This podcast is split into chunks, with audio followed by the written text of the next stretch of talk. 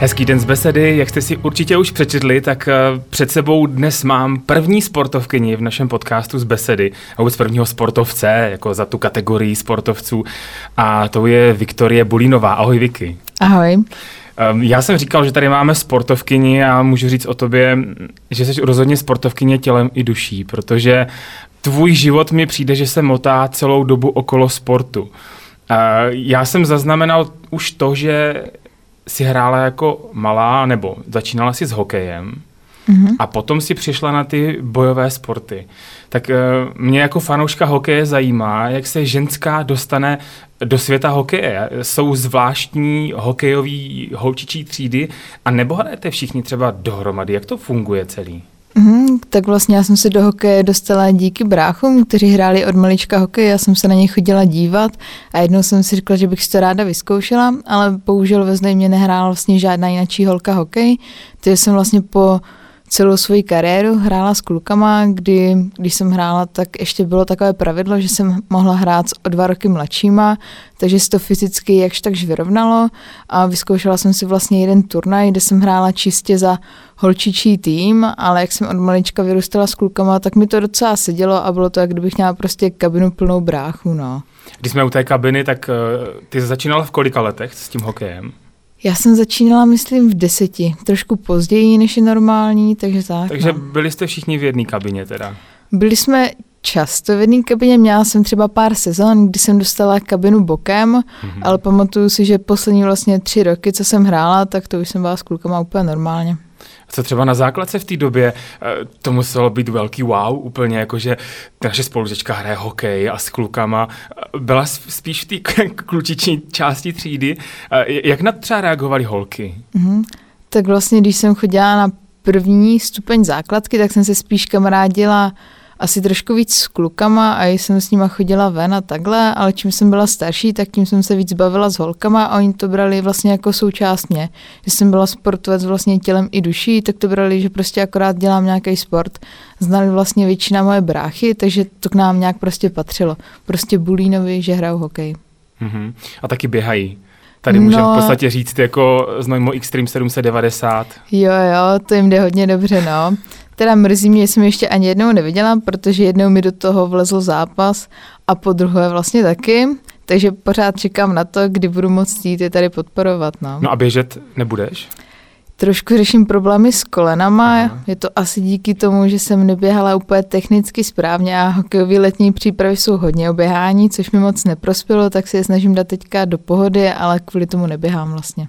Jak dlouho jsi hrála tak aktivně hokej? Hmm. Hrála jsem vlastně 8 let, no. 8 let a ty si potom začala s tou přípravou Zkusila si, jsem se dočetl letní přípravu na ty bojové umění, nebo nějakým způsobem si to zkusila jako proložit? Nebo jak to bylo? Jak to vlastně začalo, že z takového, mm, bych řekl, nemoc sportu pro holky, i když ano, vidíme velký soutěže pro ženský v hokeji, mm. tak si začala s tím bojovým uměním. Mm tak vlastně jak jsem hrála hokej, tak jsem hledala nějaké cesty, jak bych se mohla zlepšit. A tenkrát v Gladorku bylo vlastně cvičení, které se jmenovalo MMA Workout pro ženy.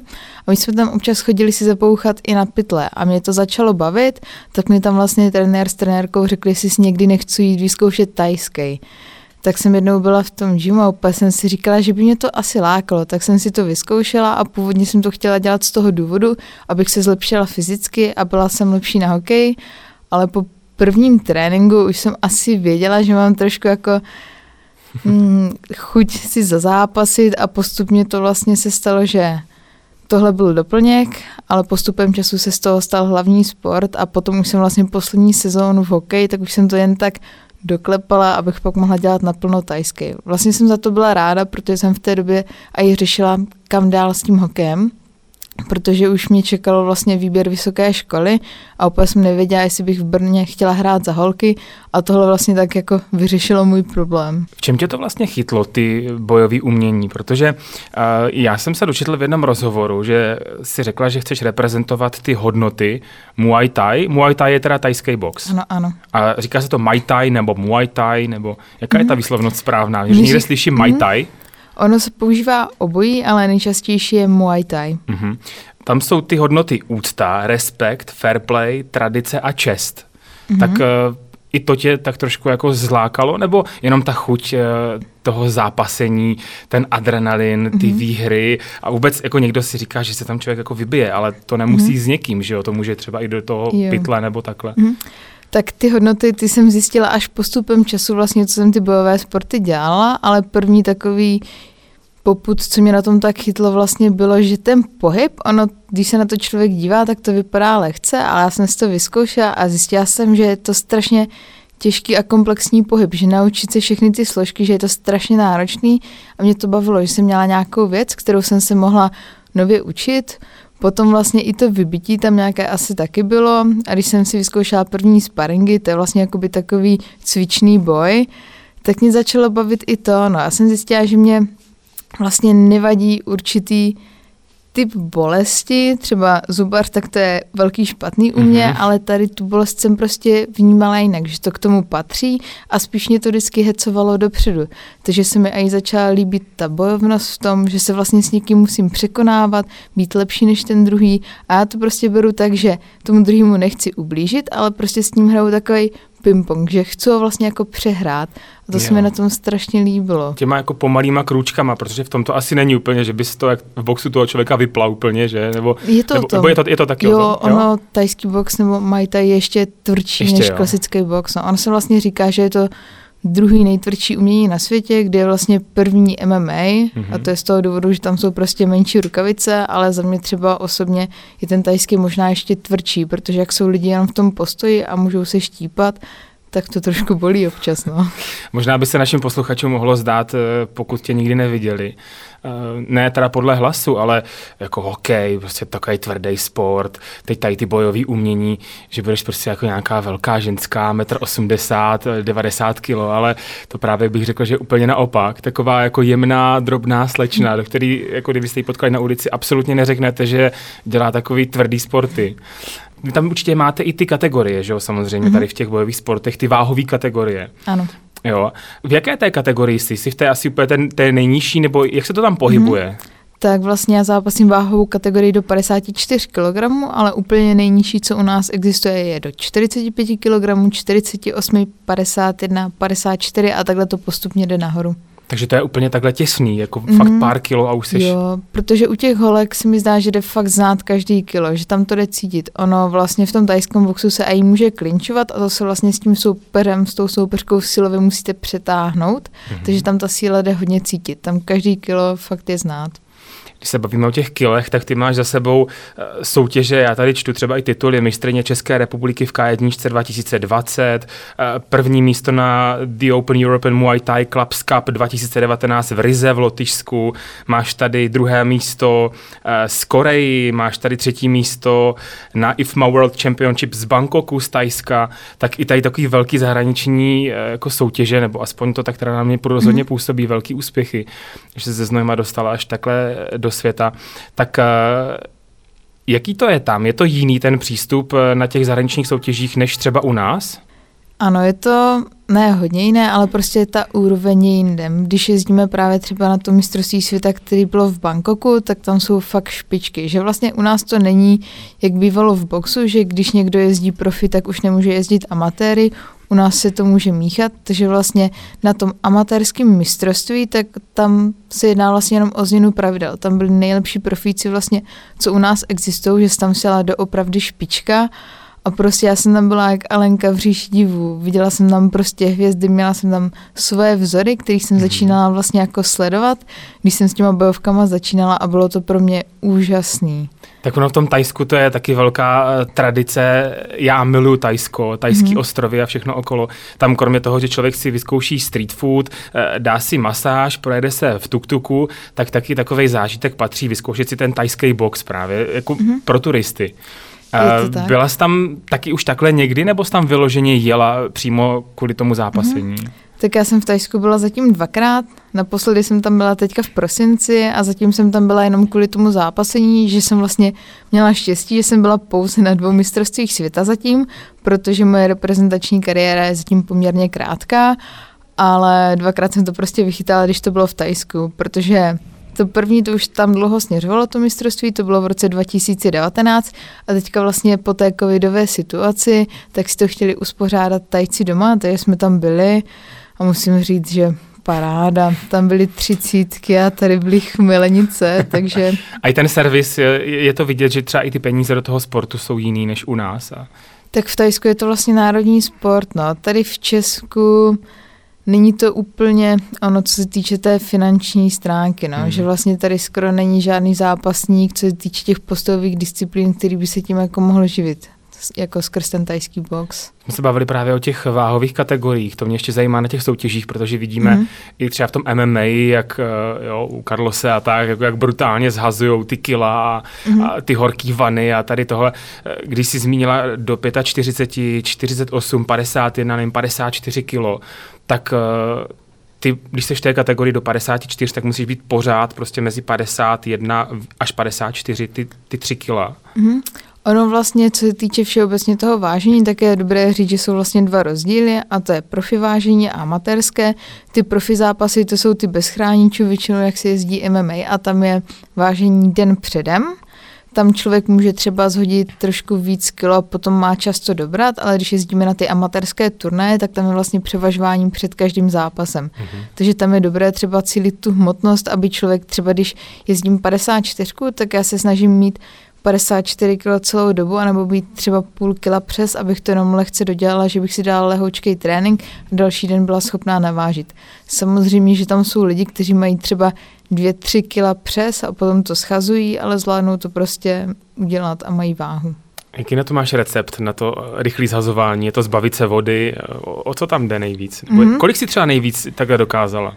Tak nejvíc jsem dělala, tak jsem měla 48 a tam jsem schazovala nějakých 6 kilo. Takhle zpětně, když se na to dívám, tak to byla veliká blbost. Už bych hmm. to nikdy neudělala. Hlavně teďka znám i způsoby, jak bych to udělala lépe. Ale co se týče všeobecně té diety, tak já bych to vlastně rozdělila na dvě fáze. A to je nějaký chronický hnutí, když mám prostě čas, vím, že mě bude čekat zápas a můžu si z dlouhodobého hlediska tu váhu připravit, tak normálně vytvořím akorát energetický deficit, ve kterém jsem po nějakou dobu a ta váha mi spadne. Nebo existuje něco, čemu se říká akutní snižování hmotnosti a to jsou vlastně strategie, které se používají týden před zápasem, kdy člověk vlastně dělá váhu a je několik věcí, co může použít. Jedné se říká vlastně deplece svalového glykogenu a jde o to, že každý člověk má vlastně ve svalech zásobu glykogenu a má třeba nevím, 200 až 400 gramů tyto zásoby a každý ten gram váže 3 ml vody. Když si to spočítáme, měla bych 400 gramů zásoby, krát 3 to je 12, takže vlastně tím, že ty zásoby vyčerpám, tak můžu zhubnout 12 gramů. V realitě by to pro mě znamenalo, že vlastně ve své stravě omezím sacharidy na 50 gramů na den třeba na 5 dní a takhle můžu zhubnout těch 12 gramů. Potom dále můžu třeba i manipulovat s pitným režimem, kdy se dělá něco jako rozpíjení, kdy vlastně máme antidiuretický hormon a jeho hladina závisí na tom, jak moc vlastně chodíme na záchod. A tohle je vlastně uspůsobené tím, že na začátku začnu pít hodně, tím pádem to tělo potřebuje vylučovat více vlastně té moči a postupně se ta voda seká, že třeba nevím, v pondělí začnu pít 5 litrů, v úterý 5, ve středu 3,5 a takhle to postupně sekám, až nepiju vlastně skoro vůbec, ale to tělo, jak je vlastně rozpité, tak nutí furt chodit vlastně na ten záchod mm-hmm. a mhm. takhle můžete udělat klidně kilo hmotnosti.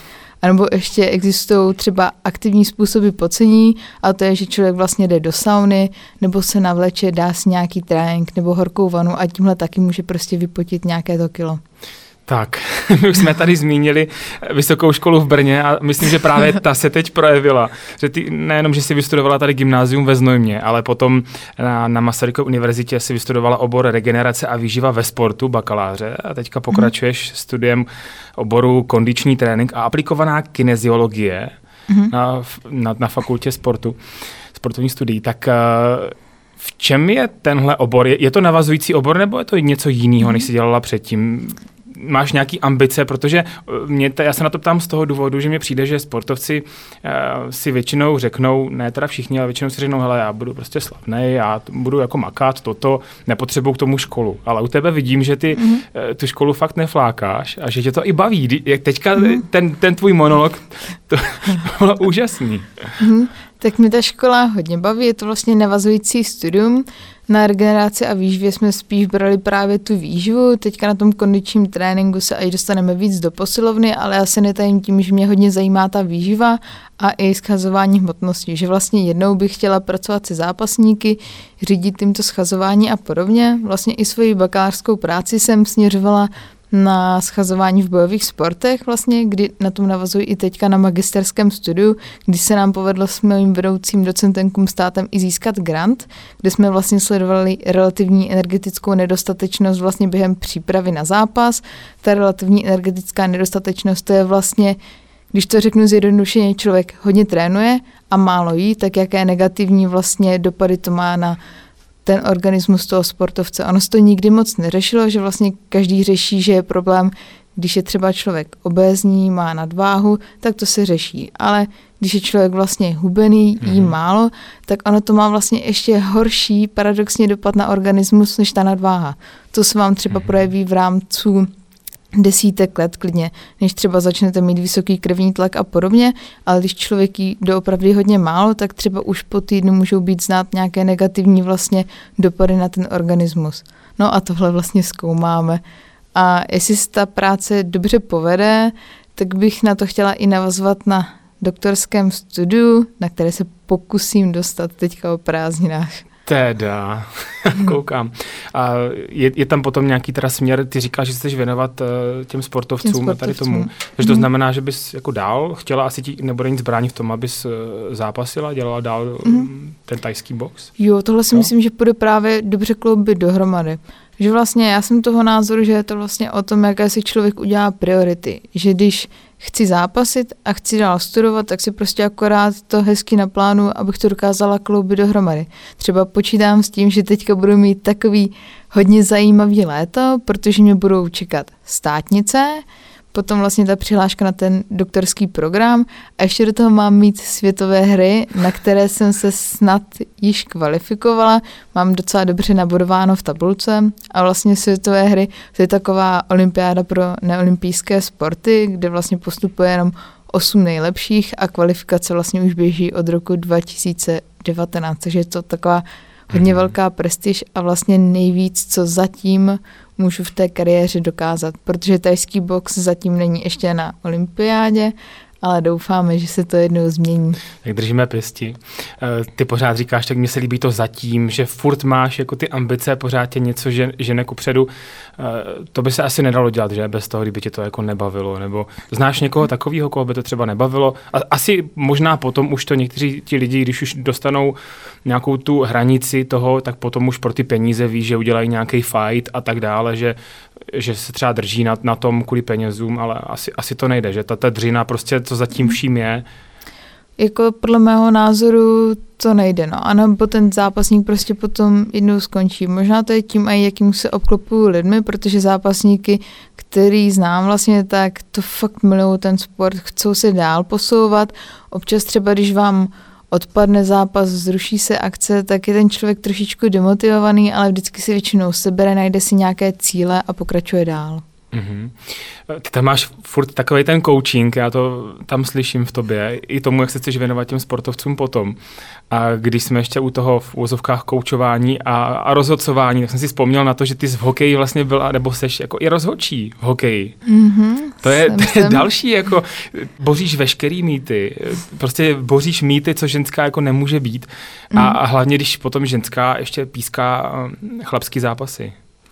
No, jako kariéra moje rozhodcovská byla poměrně zajímavá. Vlastně dostala jsem se k pískání díky taťkovi, který mě řekl, jestli bych nechtěla si udělat licenci, že bych si něco málo vydělala. Musím říct, že dřív to byla pro mě dobrá brigáda, že vlastně díky tomu jsem si pak i mohla dovolit chodit na ty bojové sporty a všechno si financovat, ale bylo to pro mě hodně psychicky náročný, protože jsem taková i postavou drobnější a hmm. měla jsem problém s respektem, protože i donedávna měla jsem sebevědomí trošičku takový nižší a bála jsem se projevovat a v tom mi trošku pomohly i bojové sporty, že už se prostě nebojím občas promluvit a mám ten projev o něco lepší. Ale v té době jsem ho takový neměla mm. a když na mě člověk jako trošičku zatlačí, tak jsem s tím měla problém, jak prostě naměřovali trenéři, rodiče, jo, jo. tak to bylo pro mě psychicky náročný a jsem ráda, že už jsem s tím pískáním skončila popravdě. Hmm. A ty jsi taky v roce 2019 byla zvolena do komise sportovců IFMA. Co vůbec tahle práce obnáší? Protože tady máš rozhodčí v hokeji, teď jsi do, v komisi sportovců. Mně přijde, že ty na to prostě jdeš jako tou oklikou, abys ten, ten respekt prostě měla. Jako. Tak vlastně ta komise sportovců plány byly velký, že vlastně budeme pracovat na webových stránkách, různých programech a takhle. Realita je zatím taková, že občas máme nějaký meeting, mm-hmm. kde si něco řekneme, jak se nám třeba líbil šampionát. Já jsem tam šla z toho důvodu, že jsem to měla tak, že jsem si myslela, že si díky tomu zlepším angličtinu, trošku jsem si ji zlepšila a nutí mě to se dál zlepšovat a vlastně je to dobrý, že tam jsem mohla poznat i další sportovce, no. Takže je to spíš takový, že tam dáváme feedback na ty turnaje, aby třeba oni věděli, co nám sportovcům se nelíbilo a podobně, nebo co se nám naopak líbilo i. Mm-hmm. Jak je to u nás eh, s těmi bojovými sporty? Musí se tě v úvozovkách ujmout jako nějaká velká organizace, známe tady jako pár, minimálně jednu, dvě, a jsi pod nějakým eh, klubem, nebo můžeš být sama za sebe. Jak to tady jako funguje? Jestli si tě někdo v, eh, nevím, v úvozovkách jako najme a ty pak pro ně jako zápasíš, nebo je to samozřejmě i o sponzorech, hmm. že jo, ty peníze tam jsou potřeba. Tak vlastně většinou to funguje tak, že sportovec zápasí za klub, kde trénuje, Tady ve Znojmě to máme jednoduché, jsme tady vlastně jediní, to valetu do RK Znojmo, ale třeba v Praze je to trošičku složitější, nebo i v Brně, kde jsou občas zápasníci, kteří trošku jako tak přelétávají. Mm. Mně se to třeba osobně moc nelíbí, protože člověk by měl být vděčný i tomu svému klubu, který ho prostě vychová, ale v Praze se třeba tady tohle moc nenosí. No. Ale většinou zápasník prostě zápasí tam, kde trénuje když mluvíme o té výchově, tak eh, dělá se tady ve Znojmě něco pro to, aby eh, tady vznikaly ty nové generace eh, těch zápasníků. Máte tam nějaký kroužek, od kolika třeba let se tam můžou podívat? Mm-hmm. Takže vlastně tady ve Znojmě máme hlavního trenéra, co se týče postoje Petra Kuchaříka, kdy vlastně máme tři skupiny. Máme rafánky, začátečníky a pokročilí. Rafánci to je vlastně skupina pro děti, kde chodí malí děti, co chodí už do první třídy, vlastně školáci, takže s nimi se dá hezky pracovat. Záleží, kolik jich dojde. Je tam třeba klidně na tréninku i 15 dětí a jsou jako fakt rostomilí. No. Je to s nimi občas náročný, ale jsou super. A to vlastně je snad do 12 let nebo nějak takhle, potom většinou chodí už na začátečníky, kam vlastně může přijít kdokoliv, klidně i 40-letý člověk, 15-letá holka, je to vlastně úplně jedno a když ten člověk má nějakou úroveň, tak se postupně přesune do těch pokročilých, kde jsme vlastně zápasníci anebo lidi, co trénují už díl. Takže taky trénuješ ty, ty skupiny, jsem z toho pochopil? Mm, občas, občas když občas. trenér nemůže, tak za něj něco vezmu, no. Uh-huh. Eh, ohledně životosprávy, když máš asi před sebou nějaký zápas, eh, chápu, že to je asi jiný, ale jinak si to jako hlídáš, že musíš, chceš, nebo tě to jako baví, eh, vyhýbáš mm-hmm. se něčemu, nevím, jako kouření, alkohol, eh, nějaký nezdravý jídla, protože mm-hmm. i u těch fighterů je někdy vidět, jako jak si dávají potom videa, že si zajdou do nějakého fast foodu a tam si dají prostě jako brutální obžerství, tak mm-hmm. má, máš to taky takhle ty vlny někdy? Uh, já ne, protože mi se celkově líbí ten zdravý životní styl. Vlastně jsem to i studovala a bylo by mě blbý prostě mm-hmm. kázat vodu a pít víno. Jako a i když třeba nemám vidinu zápasu nebo tak, tak se snažím stravovat zdravě, dodržovat nějaký spánkový režim.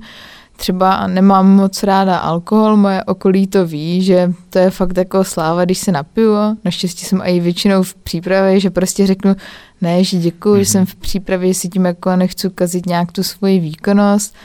To, takže vlastně já ten životní styl zdravý mám prostě ráda. Kazí to výkonnost, teda ten alkohol? Ano, kazí, jo. kazí. No. A když máte třeba po tréninku a napijete se, tak vlastně vaše tělo místo toho, aby mělo ty regenerační procesy, tak se vlastně musí vypořádat s tím jedem, který do toho těla dáte. A ten jed, to je ten alkohol. to je dobrý, tady se znajma. A mě ještě zajímá, jak jsme se bavili o tom hubnutí. Ty bys vlastně možná mohla dát, on se říká, jako dej radu, jak zhubnout, ale je to samozřejmě všechno o tom kalorickém deficitu. Že? Mm-hmm. To je prostě alfa, omega, plně jako všeho asi. Kalorický deficit je základ. A asi, asi záleží prostě potom, jak potom máš ty makroživiny mm-hmm. jo, a, t- a tady ty mikronutrienty a všelijaký tady ty, ty věci ohledně. Mm-hmm. Tak jakou bys dala takovou jako radu, eh, teďka jsme na začátku roku, tak když někdo opravdu chce jako tak přirozeně, prostě jako eh, nechce třeba to nějak brát drasticky, protože lidi si myslí, když začnou dietu, že jako přestanou žrát v úvozovkách, mm-hmm. ale ono to jako samozřejmě o tom není a někdy právě i vyloučením toho části třeba alkoholu nebo něčeho se asi dá, že jo? Máš mm. nějakou takovou odbornou radu, už můžu mm. říct klidně. Tak eh, začala bych prostě drobnýma změnama a moje taková asi jedna rada, kterou bych dala většině lidí je, tak aby nevynechávali zdroj bílkovin v jídle. Protože to vydám třeba často i doma, kdy si prostě taťka dá na oběd rýži se šťávou. Mm-hmm. Ale tam vlastně není žádný ten zdroj bílkovin, takže za chvilku má ten hlad. Strašně moc lidí právě nemá žádný zdroj bílkovin v jídle, ať se jedná třeba o snídaní, o oběd a pak mají brzo hlad. Ale díky tomu, že třeba nevím, do snídaně zařadí nějaké mléčné výrobky, dají si vajíčka, šunku nebo něco, tak je to na díl zasytí a nebudou mít i takové chutě. A ještě by se mně líbilo, kdyby lidé více konzumovali prostě ovoce a zeleninu. A pili možná více vody, než uh, i třeba omezit ty sladký mm-hmm. nápoje se dá, že jo? Jo, jo, samozřejmě. Pít čistou vodu je vlastně nejlepší, nebo nějaké bylinkové čaje, nebo vodu s mátou, to je taky super. Mně se líbí, jak ty to říkáš, takhle dáváš takový jako opatrný, jemný rady, mně by se líbilo a tak, že to tak jako nenakazuješ. To už je i taková trošku psychologie. Jak vůbec, jakou hlava má úlohu tady v tom? Ty určitě něco pro to i děláš, mám takový pocit. Mm-hmm hlava je v tomto sportu strašně důležitá. Vlastně od minulého roku jsem začala navštěvovat i sportovního psychologa. Musím říct, že mi to strašně pomohlo. Nemyslím si, že bych měla nějaký velký problém, ale hledala jsem nějakou cestu, jak bych se ještě mohla dál zlepšit. A vlastně ten psycholog mi dal i nějaký trošku jiný pohled na věc. A co se týče hlavy, tak ta je v našem sportě extrémně důležitá. Je tady třeba i taková zajímavá věc, které, které se říká nervozita před zápasy to v těch bojových sportech tu potká snad prostě každý. Je to hmm. vlastně věc, kdy se můžeme vlastně teoreticky vystavovat zranění při těch zápasech. A tady je strašně vtipný, že když jsem začínala zápasy, tak já jsem úplně nevěděla, co to vlastně nervozita je, proč se mě někdo ptá na to, jestli jsem nervózní, z čeho mám být nervózní. Ale jak jsem zápasila dál, tak vlastně už mám na sebe i nějakou tíhu toho očekávání a zápasy jsou pro mě poměrně velkým stresem v poslední době, ale učím se s tím pracovat, že prostě vždycky vím, že to přijde, ale jak vejdu do toho ringu, padne první rána, tak vím, že to spadne. Ale teďka si úplně vzpomínám, jak jsme teďka byli v prosinci v Tajsku, seděla jsem prostě před zápasem na židli a úplně jsem si říká, Vicky, proč tohle děláš? Máš to zapotřebí? Ale pak jsem byla v tom zápase, užívala jsem si ten okamžik a viděla jsem, že prostě tohle je ten důvod, proč to dělám. Ty emoce, co cítím při tom zápase, po zápase, ať jsou pozitivní nebo negativní, tak jsou strašně silný a je to nádherný prožívat. Tě to takhle úplně naplňuje, jako celkově. Hodně.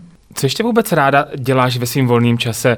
Máš vůbec teda nějaký, já to nechci říkat, že by to nebyly jako holčičí zájmy nebo to, čemu se věnuješ, ale mm-hmm. máš třeba něco dál, co tě baví? Je vůbec tam mm-hmm. čas, prostor na to? Čas na to je. Já strašně ráda čtu, mám ráda takový fantazie a tenhle styl knížek a za mě je to strašně dobrá věc i v tom, že vlastně když člověk čte, tak si musí trénovat i představivost, že ten mozek nějak pracuje a za mě mm-hmm. to mhm. i velký benefit v těch sportech, kdy třeba před zápasem ráda dělám vizualizaci, že si představuju, co dělám v tom zápase a díky čtení se mi to podle mě hodně zlepšilo. Taky si tím člověk rozšiřuje trošku slovní zásobu a za mě ještě prožije více životů. Že když si člověk čte tu knížku, tak to víc prožívá, než když se podívá jenom na ten film. Ten film je vždycky taková krátká věc, člověka to trošičku dojme, ale jak čte tu knížku, kde se těch 500-600 stránek seznamuje s tou postavou, to je prostě úplně jiný rozměr. Ty jsi taková skoro svatá úplně. Máš vůbec jako něco, co jako není, eh, bych řekl, potřeba, nebo že co není prostě běžný. Máš vůbec jako nějakou neřest nebo nějaký zlozvyk? No mám, jako doma třeba jsem trošku občas vznětlivější člověk, když se nechám vytočit maličkost, máš, mně přijde, že když nejsem doma, tak jsem docela v klidu, dokážu reagovat s rozvahou, ale doma mě dokáží naštvat blbosti, no. Jako občas bych mohla třeba i více pomáhat, si myslím. Jako s tou domácností. S jako. domácností, jako. ano. Ty mě působíš úplně jako takovej kliděs, úplně jako, že máš všechno vlastně úplně klid, pohoda. Mě jako. umí naštvat totiž jenom pár lidí a to je většinou pozoruju, tačka jako, brácha, no. Jo? a který z nich, prosím? Honza. Honza, jo? Honza, ano. Honza a teďka tě dokážou naštvat. Dobře, tak eh, my ti přejeme hodně úspěchů do budoucna. Mně se moc líbí, že jsme to takhle mohli probrat, že jsme mohli možná zbořit nějaký mýty tady v tom eh, světě sportu, že neexistují jenom třeba mužský sporty a ženský sporty a hmm. držíme pěstí, ať se ti daří a ať tady uděláme jednou rozhovor eh, s doktorkou. Děkuji, děkuji. Jenom ještě, jestli bych mohla zmínit, tak jestli chcete začít s bojovými sporty, tak na Vídeňské v Glador Gymu máme vlastně Thai box, MMA, judo, takže se stačí jenom podívat na stránky a kdyby vás to lákalo, tak vás tam uvítáme. Děkujeme, že jste si poslechli další díl podcastu z Besedy. Budeme rádi, když nás budete hodnotit a sledovat ve vašich oblíbených podcastových aplikacích. Věříme, že se už teď těšíte na další nový díl. Pokud jste náhodou nějaký nestihli, tak si nás pustíte i zpětně. Veškeré informace a všechny díly najdete na stránkách zbesedy.cz. thank you